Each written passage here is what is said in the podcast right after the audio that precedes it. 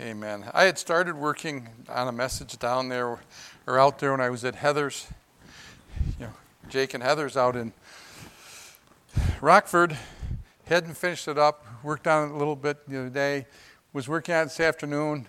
Called Pastor Kinney in my office. I said, I got a couple ideas with this. It's going here, here, and here. And by the time he got done, okay, we were going back and forth on some things. Guess what message you're not getting tonight? And you may not get it Sunday because it kind of took me in about eight or ten different directions. I meant said something to him, and then he said, "You're interested." All of a sudden, he couldn't do what he was doing. He had to talk to. We were looking at what the message would be. So tonight we're going to do a message from John chapter three, if you'll turn there. But again, I spent a lot of time with grandchildren. Okay, when I haven't been able to, and so I want to. What makes a grandma so smart? I was out walking with my grandson he picked up something off the ground and started to put in his mouth. I took the item away from him and I asked him not to do that. This is his grandmother. Why, my grandson asked? Because it's been on the ground. You don't know where it's been. It's dirty and probably has germs. Sometimes germs makes little boys sick and not feel good, I replied. At this point, my grandson looked at me with total admiration and asked, Grandma, how do you know all this stuff? You're so smart. I was thinking quickly and I said to him, All grandmas know stuff. It's on the grandma test. You have to know it or they don't let you be a grandma. We walked along in silence for two or three minutes, but he evidently pondered this new information. He says, Oh, I get it, he beamed. So if you don't pass the test, you have to be the grandpa? exactly, I replied with a big smile on my face. That's kind of way I felt like that. Amen. Okay, John chapter 3. John chapter 3. And how many of you ate things that you shouldn't have ate over Christmas, New Year's? Be honest. I, I, I'm starting a cleanse with a whole bunch of people in the church. That's Friday. That's if our cleanse comes in. My wife is going to do it with me now because misery loves company. And you know, you eat things, and you ever question how things are? Was that clean? Was it not clean? What was this? You know, I ate way too much sugar, but there, there was a situation where a man went to visit his 90 year old grandfather. And uh, he scheduled, you know, it was in a secluded rural area of the state. And after spending the night, the grandfather prepared breakfast for him, for his, his grandson of eggs and bacon. But the son or the grandson noticed a film like substance on his plate and he questioned his grandfather, Are these plates clean? And the grandfather replied, Those plates are as clean as cold water can get them, so go on and finish your meal. That afternoon, while eating a hamburger his grandfather made for lunch, he noticed tiny specks around the edge of his plate and a substance that looked like dried egg yolks. So he asked again, Are you sure these plates are clean? Without looking up from his hamburger, the grandfather said, I told you before, these dishes are as clean as cold water can get them. Now don't ask any me more about it. Later that afternoon, while he was on his way out to get dinner in a nearby town, as he was leaving, the grandfather's dog started to growl and would not let him pass. So he said to his, grand, to his grandfather, Your dog won't let me out. And without diverting his attention from the football game he was watching, the grandfather shouted, Cold water, get out of the way and let him out. Think about it. Oh, dogs' mouths are cleaner than human mouths. That's been said. There's more germs in a human mouth. A human bite is more infectious than a dog's bite. You don't care, you don't want to jump. So don't clean. Okay, let's go to let's go to John chapter 3. That's a 2, huh? Well, if that's how bad it is, I can't end on a 2.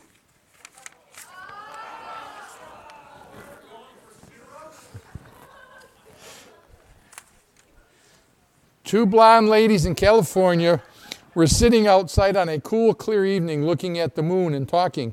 One asked, which do, you, which do you think is farther away, Florida or the moon? The other lady replies with an eye roll, Hello, can you see Florida from here?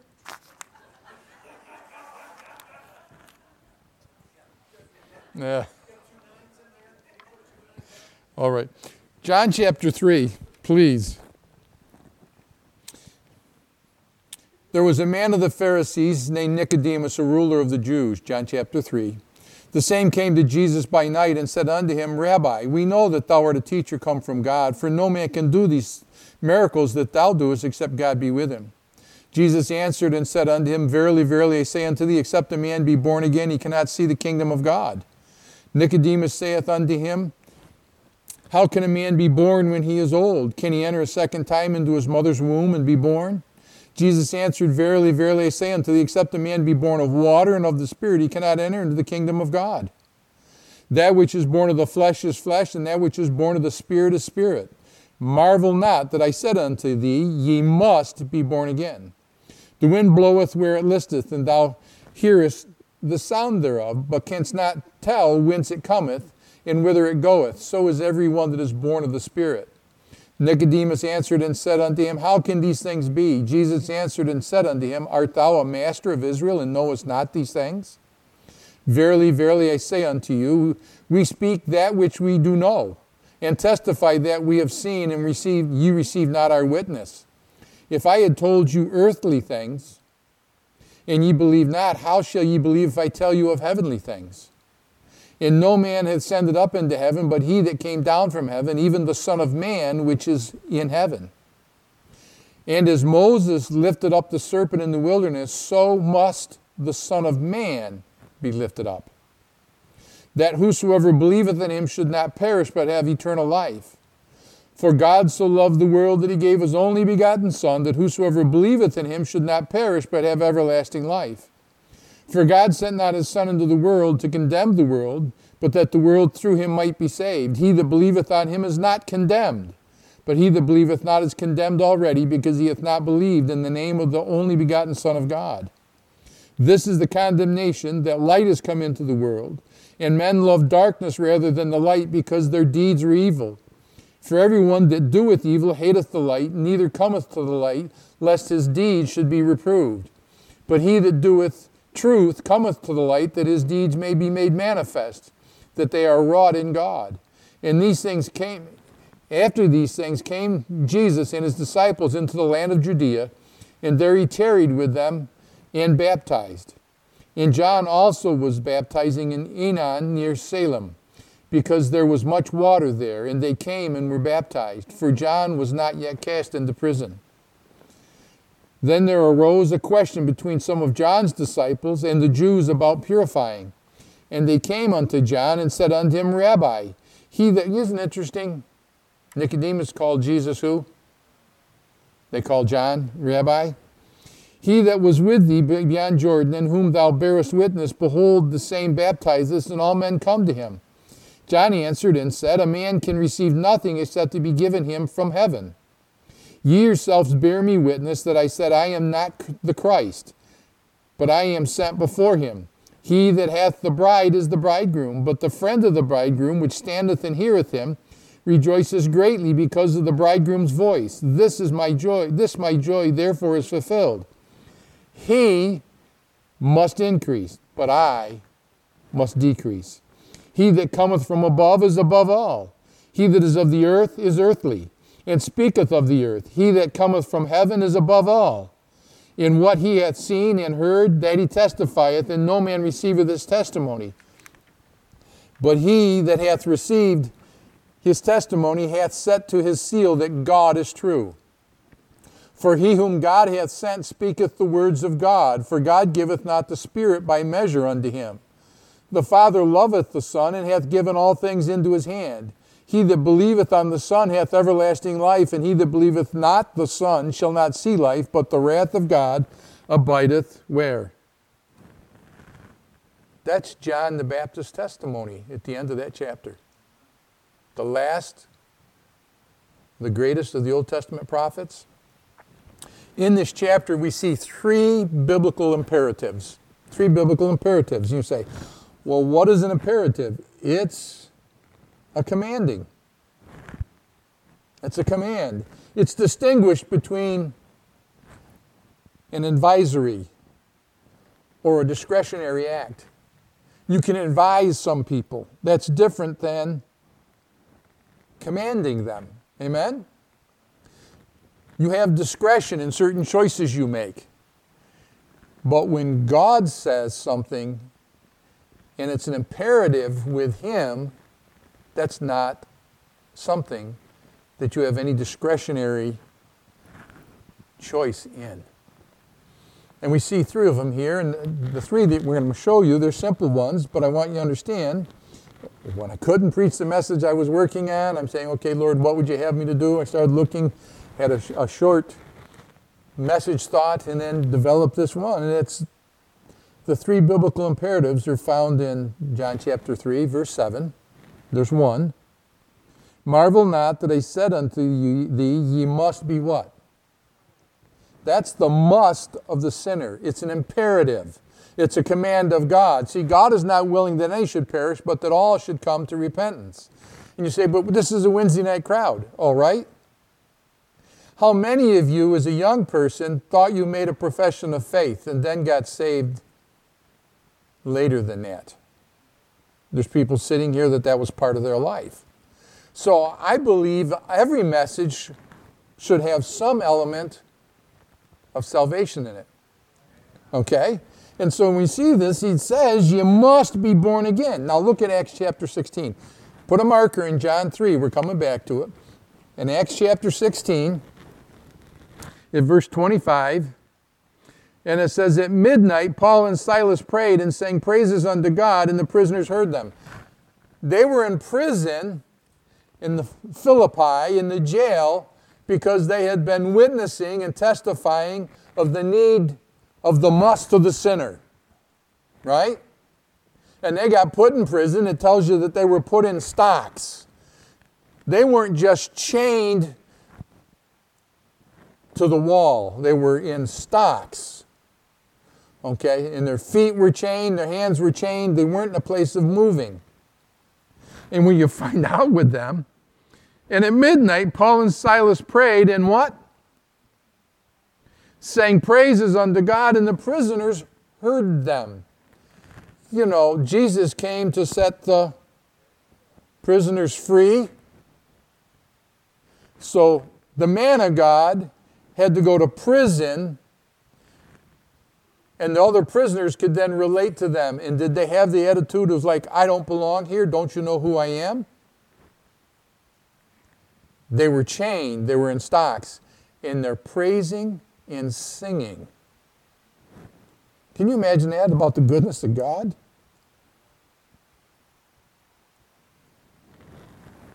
He was God's free man who became man's prisoner so that men's prisoners might become God's free men. You say, okay, but what's that got to do with the must?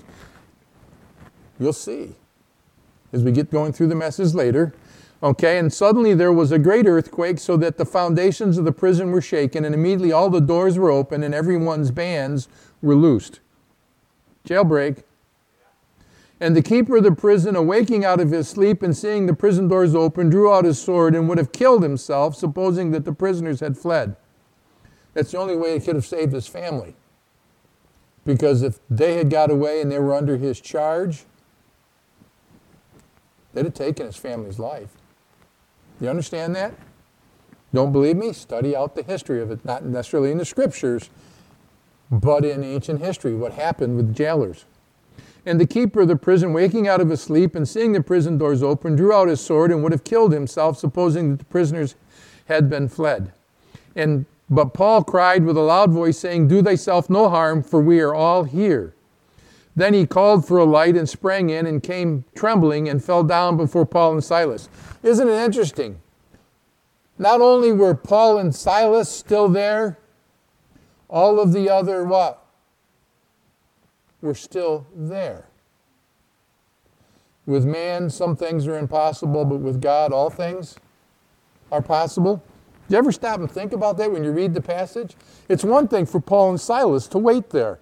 It's another thing that all the other prisoners who were in chains and in stocks, maybe some waiting for death, were still there. You think maybe some of what was being sang and what was being praised spoke to the hearts of those prisoners? But Paul cried with a loud voice, saying, Do thyself no harm, for we are all here. Then he called for a light and sprang in and came trembling and fell down before Paul and Silas, and he asked the soul's most important question What must I do to be saved? That's the must of the sinner. And it is, you must be born again. And if you're here tonight, I don't care how young you are or how old you are, you must be born again. What must they do to be saved? And they said, Believe on the Lord Jesus Christ, and thou shalt be saved and thy house.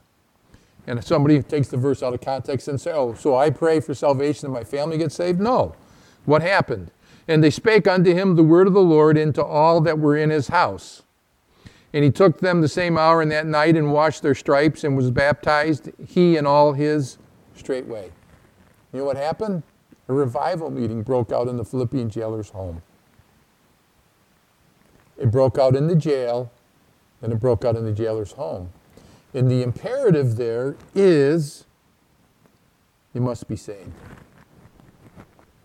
You must be born again. How do you do it? Believe on the Lord Jesus Christ.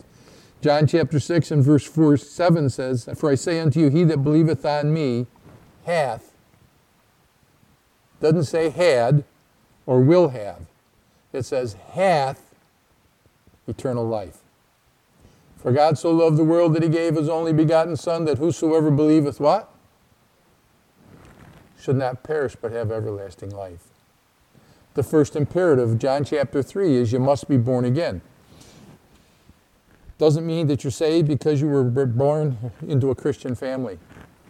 Doesn't mean that you're saved because some kids went to the altar and you went with them and they asked about salvation and so you asked too and so then you all prayed. For as a man believeth in his heart, so is he. I'm not trying to talk anybody out of their salvation. I'm trying to help them look into truly be able to find the peace that comes from that. So the first must we see, the first imperative is the must of the sinner. The second imperative is found in John chapter 4, or John chapter 3 verse 14. And as Moses lifted up the serpent in the wilderness, even so what? Must the Son of Man be lifted up, that whosoever believeth in him should not perish but have eternal life. The Son of Man, he must be lifted up. Jesus said in John chapter 12, verse 32, and if I, if I be lifted up, I will draw all men unto me. It's good for you to tell people about your Christian testimony, how you got saved. Your testimony won't save them. It may catch their attention, You telling them you must be born again won't save them. Because faith cometh by hearing, and hearing by the word of God. And to me, any Christian who doesn't know how to lead another person to a saving knowledge in Jesus Christ is backslidden. They're lazy and they're not performing God's will. He must be lifted up. He must be lifted up. You won't lift him up to others who are lost in salvation if you haven't lifted him up to the place where he is right now. He's seated at the right hand of the Father, where he ever liveth to make what? intercession for you and me. Do you ever think about that? Intercessory position of Jesus Christ? He went from the manger to the cross to the grave to hell. Now he's in heaven. And he's in the most exalted position he can have in heaven. He's seated at the right hand of the Father. So not only must Jesus be lifted up, for people to look to him. He must be lifted up in our lives, and we must look to him, or they will not see him lifted up. If I, if I be lifted up, I will draw all men unto me, unto me. Philippians chapter 2.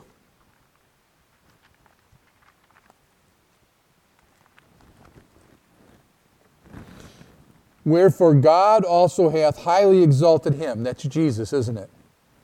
Hath highly exalted him and given him a name which is above every name. That at the name of Jesus every knee should bow of things in heaven, of things in earth, of things under the earth. And that what? Every what? My tongue? Your tongue that every tongue should confess that Jesus Christ is Lord, lifted up to the glory of God the Father.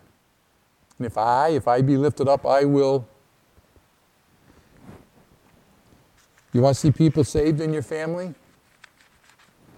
You can cry over them, you can pray over them, but are you lifting him up before them.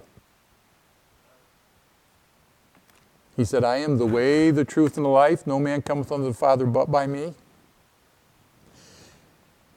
There's the must of the sinner. It's imperative. You must be born again.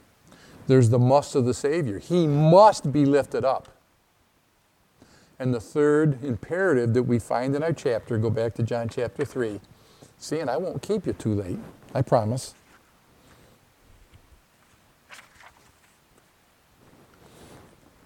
John chapter 3. John the Baptist is speaking. And he says in verse 29 He that hath the bride is the bridegroom. But the friend of the bridegroom, that's John the Baptist speaking of himself, which standeth and heareth him, rejoices greatly because the bridegroom's voice. This, my joy, therefore, is fulfilled. He must what? But I must you know what the last imperative is? It's the imperative of the servant. He must be lifted up. He must increase. I must decrease. Decrease. That's an attitude of humility. We get in so many problems because we don't humble ourselves, therefore, under the mighty hand of God that he may exalt us in due time.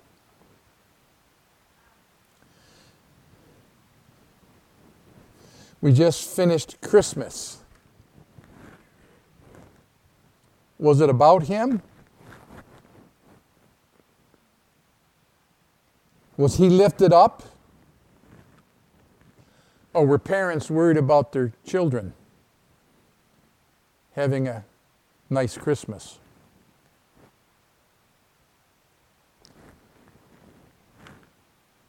He must increase, I must decrease. You know, I love being a grandparent. I can get even with my children through my grandparency. I'm the grumpy grandpa. Right, Derek? Uh, not all the time. But okay, the thing is, I also get to spoil them. You know, and what I really like to do is give them a lot of sugar before they they go to bed. Okay, so then the parents have to deal with them. All right, and I just my mother used to tell me that a grandchild is a grandparent's best revenge on her children for what they put her through. Okay, and so I want you to think about that. But you know what it comes down to? We will put our children on a pedestal. Okay? You know what Pastor Kennedy's, Kenny's first name was from his father that I knew him? Sinner boy. Hey, sinner boy, come here. You know what he wanted to know he was? a sinner who must be born again. Do your children know they must be born again?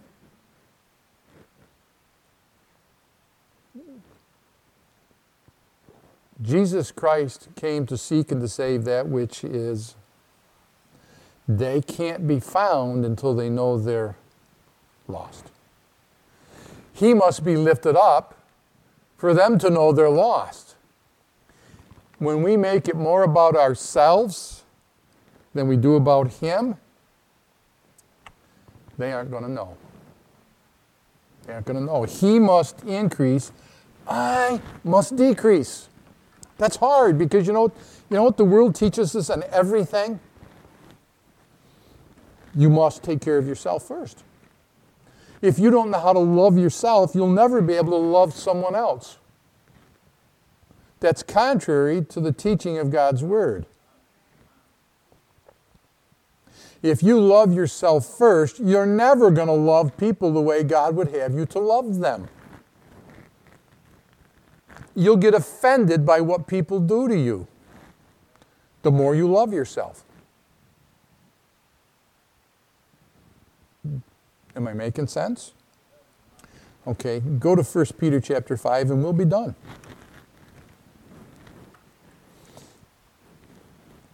The first imperative is the must of the sinner. You must be born again. The second imperative, everything else revolves around it. Like, you know, Jesus is in the center. There's three in this chapter. There's three musts. He's the center must. There was three crosses. He was the cross where? The center, the man in the middle.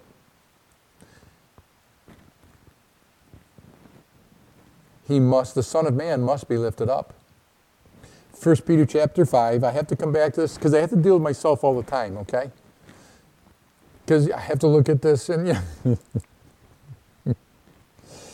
My wife was gone. I came home. I hadn't eaten yet. And I turned around and I went out into the, the she's been breaking down Christmas decorations, right? She's breaking down Christmas decorations and there's still candy in containers out in there. And I'm going to be starting this cleanse So I'm looking and I go, oh. So I'm quietly opening up these canisters. I, she's not there, and I open up quietly, and I go to put it in my mouth and take a bite, and I hear Sammy from the center island. Papa, are you eating something you're not supposed to?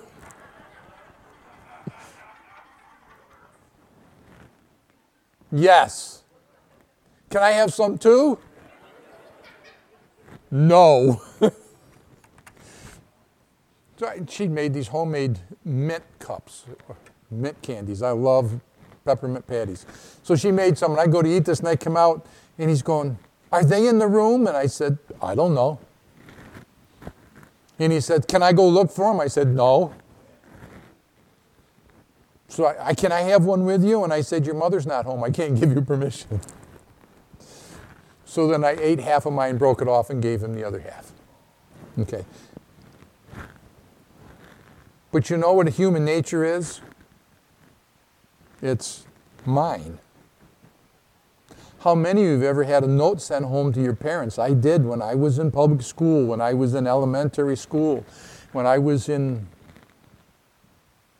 second grade, I think it was, when it finally came home, and the note, note said, does not share well with others.